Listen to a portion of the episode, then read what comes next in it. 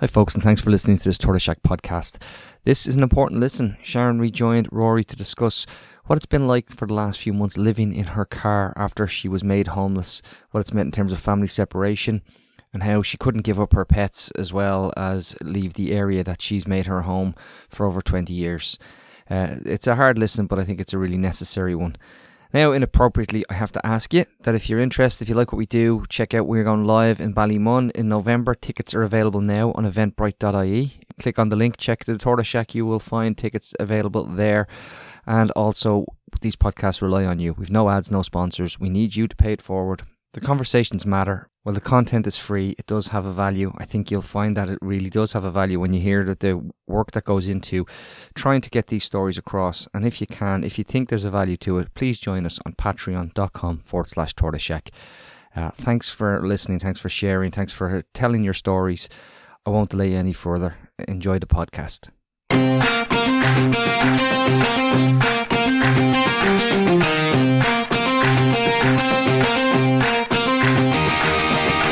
Welcome to Reboot Republic, the podcast that goes behind the headlines and looks at the big issues in this republic of inequality.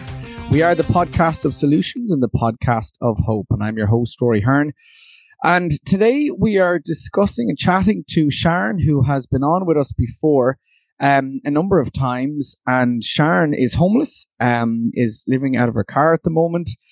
And um, we talked to Sharon a couple of times already about her experience, and initially when she was in Um, a rental home and then um, had to leave because the landlord was moving back in um, and discussed the loss of that. Um, and it is a very important conversation because there are so many people who are losing their homes at the moment um, in the private rental sector. And, you know, the figures are phenomenal in terms of, you know, we've um, twenty percent of our population, you know, almost a million people are living in the private rental sector. And Um, we've seen, you know, thousands of notices to quit issued in the last um, year.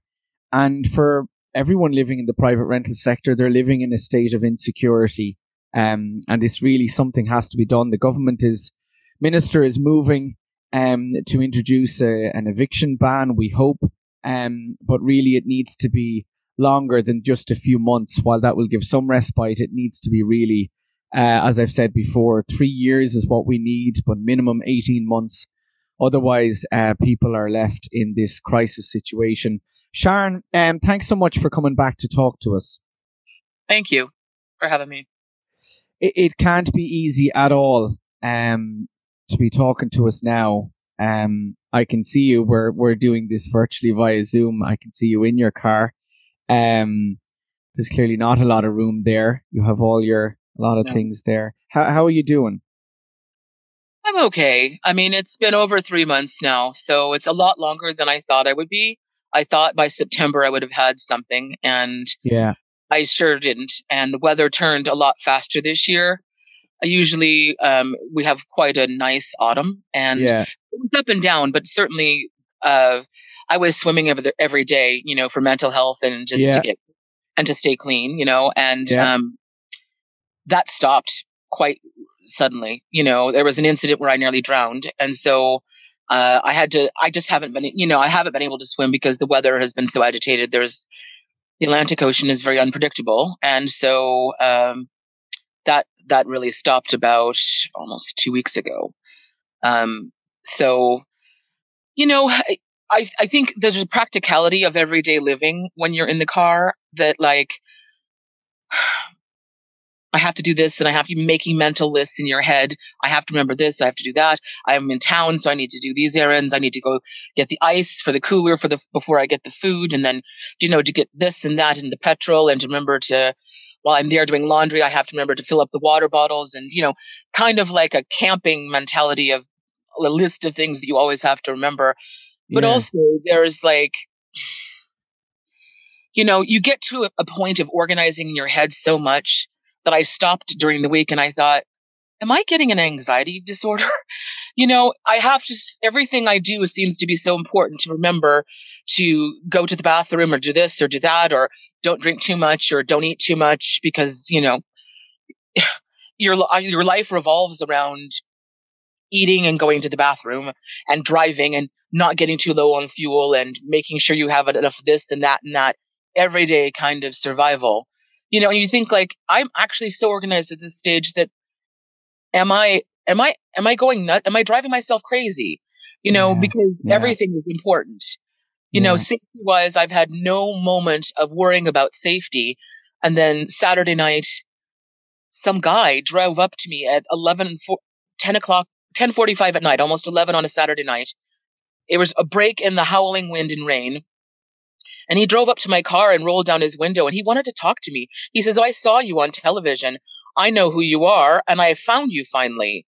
And I w- could not, I'm not exaggerating when I said that really freaked me out. Yeah. And he left yeah. and I couldn't see his face. I could only hear that he had a Dublin accent. And he says, oh, I live around here. And I wasn't sure what he expected me to say.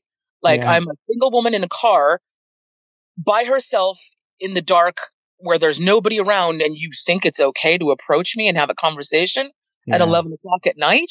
Yeah. Like I, as soon as he left and he ended up leaving shortly after, I actually drove away yeah. and moved because, you know, but like, I can, I'm lucky to say that that's only the time, the only time that I've ever had a moment of worry, but you have to be prepared for those kinds of things all the time. I don't get out of the car without my key. I don't get into the car without locking it.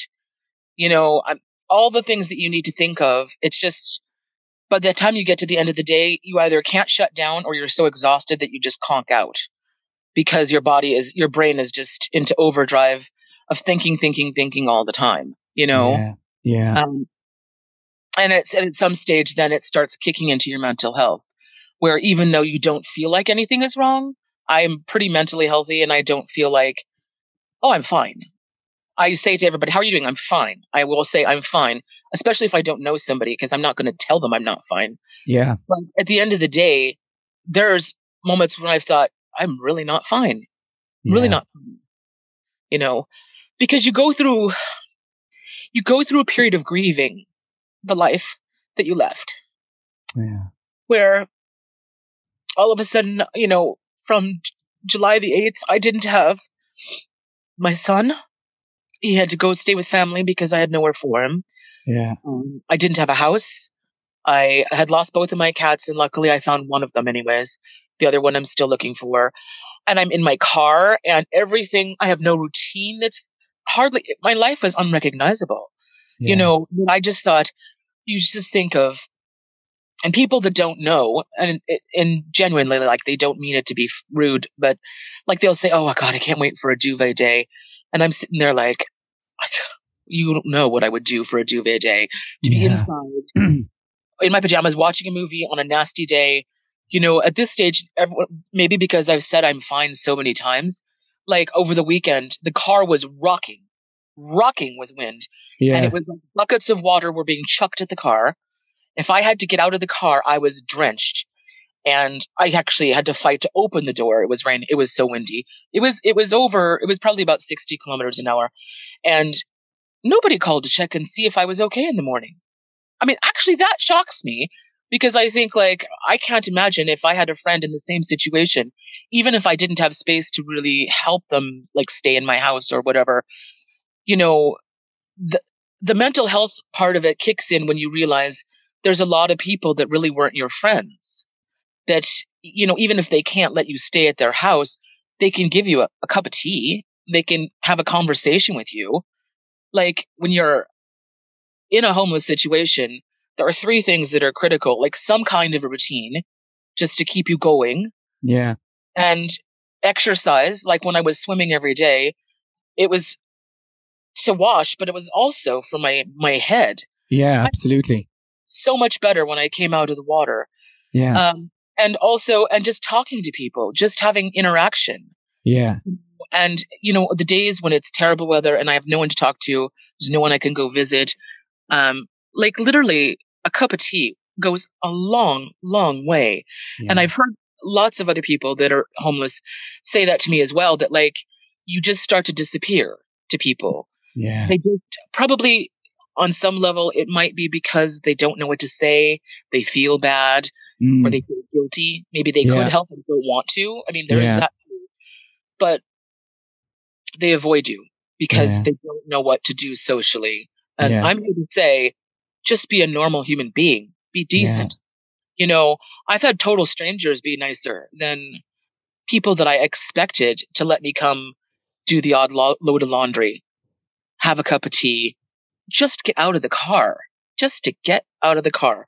Sometimes when you're in a small space for a long time, you don't realize that how much you just need to get out and walk around or swim or sit in someone's house and just have a normal interaction and, you know, just hear information. Maybe they have information about a house that you can call about or anything. I mean, truthfully, yeah. it doesn't even have to be about that. Just to be friends, just to be compassionate, you know? Yeah. Um, so I think people maybe worry that they can't solve the problem as much, you know, but it really is about listening, you know, that sometimes when just, just have someone there to hear you and know that you're, to know where you are, to know that you're safe, to, to, to actually the odd text message to check on you. I mean, if you, if you don't have those routines and it's just, it is it, the strongest person will struggle to survive yeah. because you just start to drift. You don't know what day it is after a while. I have to look at my phone to know, like, is it the seventeenth? Is it the eighteenth? I don't know. I think it's September. Wait, no, it's not September. It's October. What, are you crazy? You just don't have anything to fixate on in a routine. If you're not working, if you are, I mean, all of these things anchor you in the in the here and now, in the present. And when you're homeless, that your home is your anchor. Your yeah. home is your, you know, so.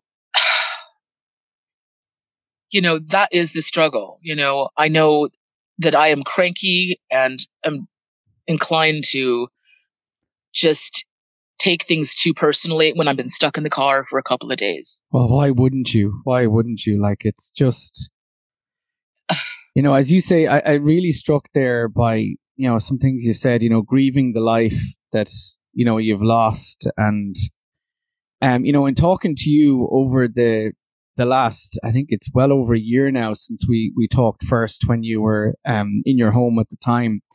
And I was struck by how um, how clearly and insightfully you communicated, you know, what, you know, the importance of housing and home and the security. And, and two things, you know, you said there, I was really struck by the the that the idea of, you know, that grief that must be part of homelessness. Of the loss, as you say, of, of that previous life, um, that not only are you homeless, you're grieving as well, and and how you're trying to manage that, and then also, um, you know, in terms of, quite struck there by what you said, home being an anchor. You know, I've actually never heard that description before. Um, I think it's probably one of the most powerful descriptions I've ever heard of what home is. Um. And it's obviously because you're in the place where you don't have it that you see what it is. Yeah, it's uh, it's a hard one. I mean, I've always been a person, I'm fairly tough. I was raised fairly tough. And I don't like to cry. I don't like to cry uh, like a sappy movie, I'll cry. But I mean, I don't like to cry in front of other people. That's always yeah. kind of who I am. And after I left the house, I cried six, seven times a day, every day, every day. And I thought, I swear to God, I should be dehydrated at this stage.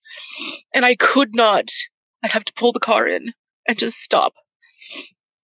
And then you think, like, how did I get here? I didn't do anything wrong.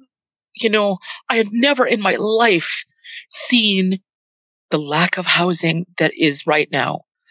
Not in the U S, not here. It is absolutely insane yeah. that there are between forty-two and fifty houses for all of Kerry consistently for the last three months. But even before that, there is just hardly any housing. It's like a Hunger Games situation. All the houses are word of mouth. There's houses I hear that are rented all of a sudden, and I never even heard about them. Yeah. So there's a few that are moving, but then they're not being, you know, advertised. And so unless someone tells you, there's not a hope you're going to get them. And I just think, like, at this stage, it is past crisis into emergency. Yeah. No, nobody is taking H A P. Even if I find a house, that a lot of people are refusing H A P, even though it's technically illegal for them to do so. Yeah. But there's a service out there for people to help people into housing, and nobody is, almost nobody is accepting it. And so that is a real problem, because it's not a service then at that stage. It's yeah. use, it's useless. Yeah. So if people are at this stage, because it's such an emergency, if people are, you know, trying to get it, if they're really trying to get people into housing, they should, I think the problem really is that people aren't registered for the R T B. You know, they're not, they don't have their tax clearance certificate. They want cash to survive the emergency that's going on. Yeah. And, you know, just suspend that. Suspend it for two years. Yes, it's tax we should be collecting. Yes, as business people, they should pay tax like everybody else. But right now, there are one hundred sixty-six thousand houses that could be rented. Yeah, get they're the vacant ones. Yeah. Get them on the market. It's actually absolutely, I mean, as we're going into winter, it's winter enough weather now, it's getting cold, and it's very, very wet already. You know, then you just need to get those houses to market. I don't yeah. want to hear about uh, that, that man and his autistic children in tents. I mean, Jesus, there are people out there that have it far, far worse than me. But it's it critical to get those houses on the market. Just get people in housing. And I will say, too, that like I was, I found a mobile home and I was told that H A P won't pay for it because it's not a permanent structure. What is that about? I, there seems to be some discrimination. Now, I know there's mobiles out there that are lightweight and that are for summer only, but there's also very good ones that are insulated and warm and double glazed windows, and they're built for people to actually live in. Yeah. And, you know, those are better options than the emergency housing. You can cook in them. You have storage. You can actually have somewhat of a family life in them, you know, even if you have lots of children. But like, it's certainly better than like the refugee direct provision and emergency housing that's there now. And so why won't they pay for that if they're decent quality? You yeah, know, it's a very good question. Yeah, it's a very I mean, good question. Well, when you look at some areas around the country already don't have any emergency housing. So like it, it, it can't be more, it might end up at the long run being less expensive than paying, you know, B and B's or hotels. And just a question, because it is something I know I talked to before, but I know listeners would be, you know, asking this, probably thinking in their head, why are you not in emergency accommodation? Well, I'm not in emergency accommodation because, one, I had a car. Yeah. If you don't have a car, you don't have that option. Two, I have a cat. I had two cats. Yeah. And they were family, and we raised them from when they were three weeks old, and they moved to the U S and they moved back again, and they were never lost.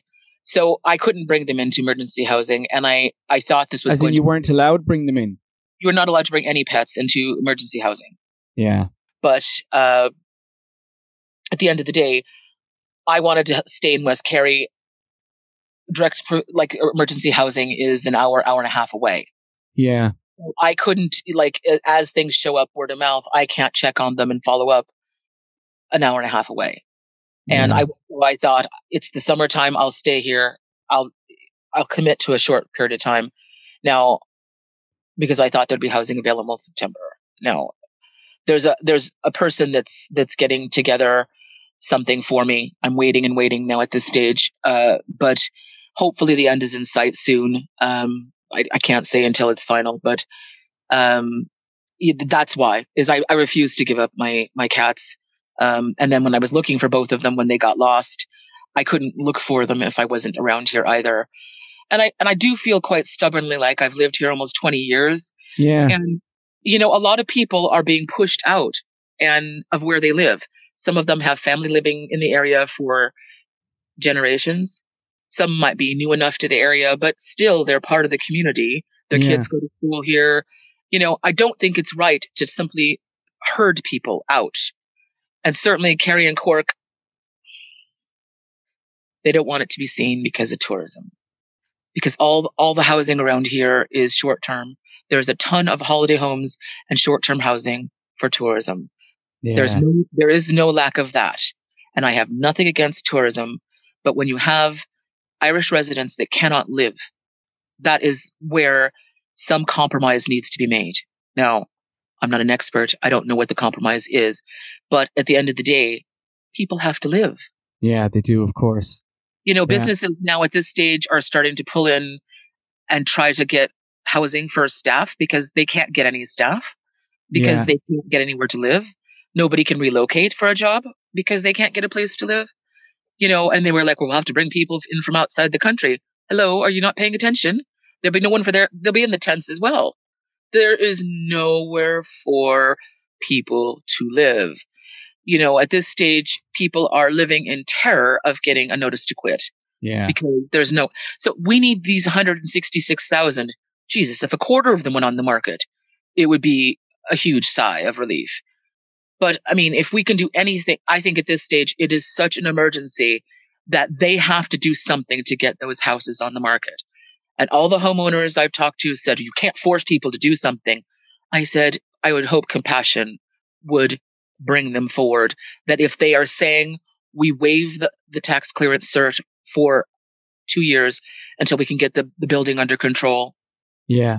Get some sort, I, I think your idea of a of a national building, you know, group, just whatever you want to call it, guild, whatever whatever label you want to put on it, but just to get a national building program, just to get social housing, just full tilt, build, yeah. build, train, train, train young people, men and women, to go into the to go into all aspects of the building trade and just build and don't stop until we tell you, you know, that. But we have to get those houses on the market. Because it is just, I mean, all the other things are only band-aids. Like, you can get mobile homes and you can get more emergency housing and all this, but this is not how people li- can live. Those are, are meant to be temporary measures. You know, it's not, I think someone has said that, you know, I was t- listening to someone talk about when they, they're homeless and they're in a holding pattern and they don't feel like they're really living. And and that's yeah. true. You it's know, not what you feel. You're not living. No, like this last summer, like people talking about their summer holidays. I was like, well, what? What holidays? You know, like Halloween? There's no Halloween deck. Christmas. I have no intention of celebrating Christmas. What would I want to do? Put a fucking tree in my, sorry, in my car? Yeah. I mean, do I feel like in any way celebrating anything? I will be for Christmas. My gift for Christmas will be not freezing. Staying dry. My gift for Christmas will be getting out of the car. But at least I have the car, you know, temporarily. Now, I do think I'll be sorted in the near future here. But, you know, it is, how can I, someone said, are you, what are you planning on doing? I was like, I'm not planning anything. How can I plan on anything?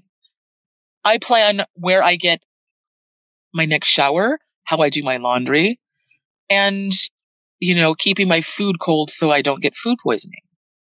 You know? Yeah. I mean, I just don't... trying to eat healthy so that I don't get sick, you know, like literally survival. That's all I can do because you're not, you know, I, my head, I'm not working because I'm waiting on surgery and I'm hoping that's going to happen soon. But I, I mean, I don't, I don't know how people that are working can do this, or people with small children that they're trying to get their homework done and keep them in a routine and just keep the wheels moving. I mean, my, my hat's off to them because I don't know how they do it. It is yeah. so hard to only do yourself, but to actually manage and motivate other people is, I would think it's just almost beyond what people can do long term, you know? Yeah, no, no, we know it's... Yeah, go ahead. Yeah, no, we know it's extremely damaging, you know, that, that length of time, you know, when you start... going into months and years in homelessness, that it is damaging to people. And it's, you know, as you say, in particular, the mental health, and to be able to try and, you know, hold on to yourself. Yeah. You know, and your identity and who you are and your sense of self and self, self-esteem and these things that are so core to us. Mm. But, you know, the connections and, you know, I, I think that you're right to, to fight for your, you know, to stay in your community and your place and your pets and, um, you know, what matters to you. And that's the point of what we are as human beings. That's who we are and, you know, that these things matter. And if you don't have a home in that place, then, you know, as you show, you don't have anything. Well, and I mean, there's such a lack of supports in terms of keeping people from becoming homeless. You know, there doesn't seem to be a lot of intervention to just now maybe, you know, on the one hand, I do think that like the eviction ban will help that yeah. to some extent. That's pretty extreme to have to go to that. You know, there's rapid rehouse, rapid rehousing programs that, I mean, the, I suppose what the, the difference is, is that they're, it provides a lot of the supports that are there, but they're kind of housed all together.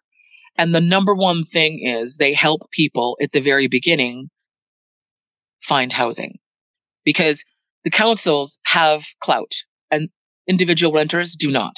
Yes. Do not have the sway and clout that they do. And, you know, on the R A S scheme that, that they are phasing out, that they had long-term contracts to rent units, and it helped people get into housing quickly. Well, I don't know if they found that was too difficult or too hard for staff members. I'm not sure why they're phasing it out.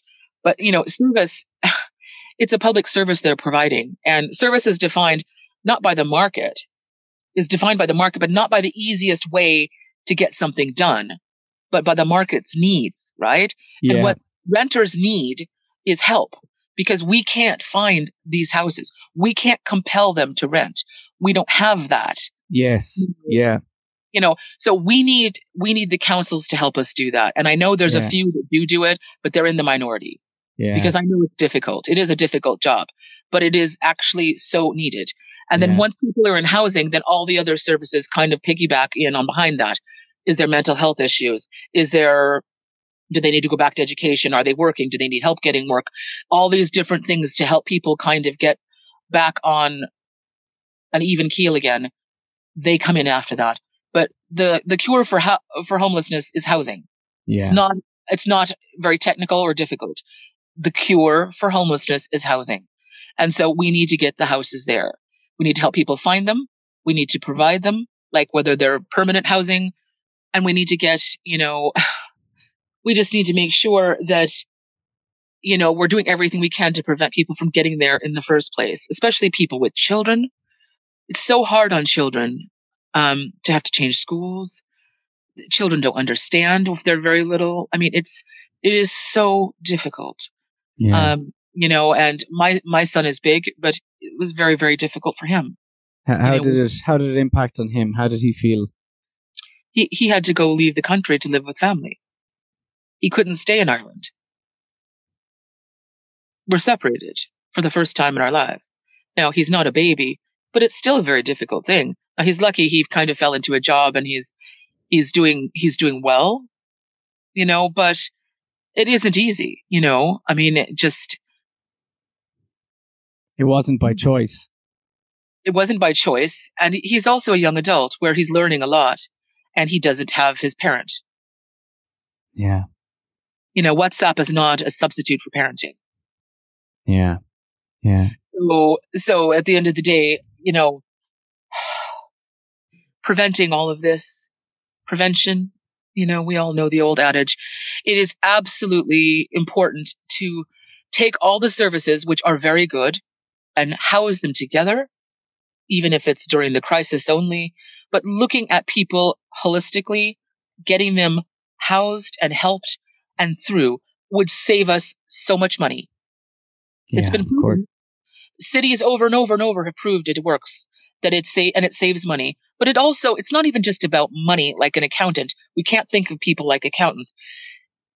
The, the, the social services and the and the trauma of homelessness. You know, a friend of mine said, you know, and I hadn't, I actually hadn't had time to even think about this yet because I'm just day to day. Yeah. But he said, after this, you need to be good to yourself. You need to get some counseling. You've been through a lot. This has actually been very hurtful, and, and you need to take some time for yourself. And I was like, oh, no, I'll, once I have a house, I'll be fine. And then I thought about it, and I thought, actually, I'm not fine. Yeah. She's right. She can see me better than I can see me right now. And she's known me for a long time. She was my neighbor for eleven years. And I thought, she's right. I have been traumatized. I haven't got a physical wound. and I haven't got even an emotional one that I was even thinking about yet. But it doesn't just go away when you you put somebody in a house too, you know, like kind of getting used to that feeling of being kind of wounded, being the walking wounded when you're homeless, you know, um, because you do feel rejected from from society. There's people yeah. that can help you that won't. There's people that can't help you and want to, but there's it's it is shocking to know the amount of people that don't want to know you anymore. You know, yeah, it, yeah. it is unfortunately it's a fact, and like I said, some of it's just people being very uncomfortable and and not knowing what to say or do or feeling guilty. But whatever the reason, people don't meet your eye. They say hi and they keep moving. They don't stop to chat. They don't want to know. Or yeah. some people think it's, you know, like a, a gimmick. A lot of people think it's so that I'll get a council house. I was like, where are you? There haven't been council houses for years. Yeah. And why would I, I do? Why would I go to put myself through this? You know, yeah, exactly. Well, people apparently have, and, and, and it successfully did get them a council house in the past. But we're at that stage of the crisis where it, that's not happening. There aren't houses. You know, I mean, there's ten years of a wait for council, a lot of council houses, in some places more. So there's, I don't have any, any dream of that landing at my feet. And certainly that's not why I'm doing this, you know. Um, but uh, yeah, I just think that, that, that it is hurtful to know that there's people that were, that were fr- people that you were good to. I've been good to a lot of people. My, my sofa has been used by many people. I've had, I've listened to many people when they were going through really tough time, and it's it's it's very hard to know that there's there's about four houses I can go to right now. If there was an emergency, if that guy had turned very bad the other night, if something critical had happened, if I got suddenly very ill, if something happened where I needed help, there's four houses I can go to. That is a very small life out of a very full life, where I was in charge of Cub Scouts, I was on the Parent Teachers Board, I was volunteering for the G A A and the rugby, I worked at the creche and knew all, half a lot of the parents around the town. I was Garda vetted four or five times, you know, for different things that I did around the town. I did uh, organized public events for the Dingle Business Chamber. You know, like I did a lot. I was very, very active in the community, and that is boiled down and distilled to four houses. Four. Mm. Of all the people I know, you know, it's just not very many. There's maybe a few that have people, people say, oh yeah, call me if you need anything. You know, a lot of times people don't really mean that, but you know, there's four that I could feel like I could show up in the middle of the night if something was an emergency. Well, that's thank not you a, to those four. Thank you what? to those four. I said, thank you to those four who stood by you. Absolutely. Absolutely. I mean, I couldn't say anything. I won't mention them because they probably no. want the community, but I couldn't, I couldn't be more thankful. I couldn't. Yeah. And Sharon, listen, thank you again for coming on and, and talking. And, you know, you are a voice for a lot of people, way, way too many. One is too many who are going through this right now. Um, and I know our listeners are, you know, supportive of you, and again, it's important that that they hear that, and, and many others do as well, hear what is the human reality of of being homeless today um in Ireland and in that situation, and what should be done, you know, as you've set out there, what could be done. Um hopefully you will get that mobile home very soon. Um and you know, you do need to mind yourself absolutely as much as you can. And we are here. I know Tony and myself and um, in terms of, are always here to come on and talk about, you know, how it's going. Um, it is such an important, you've such an important story to tell, such an important experience. Um, and I hope that many more listen to you here and hear you. Um, and I hope you do get that home that you deserve and that is a human right very, very soon.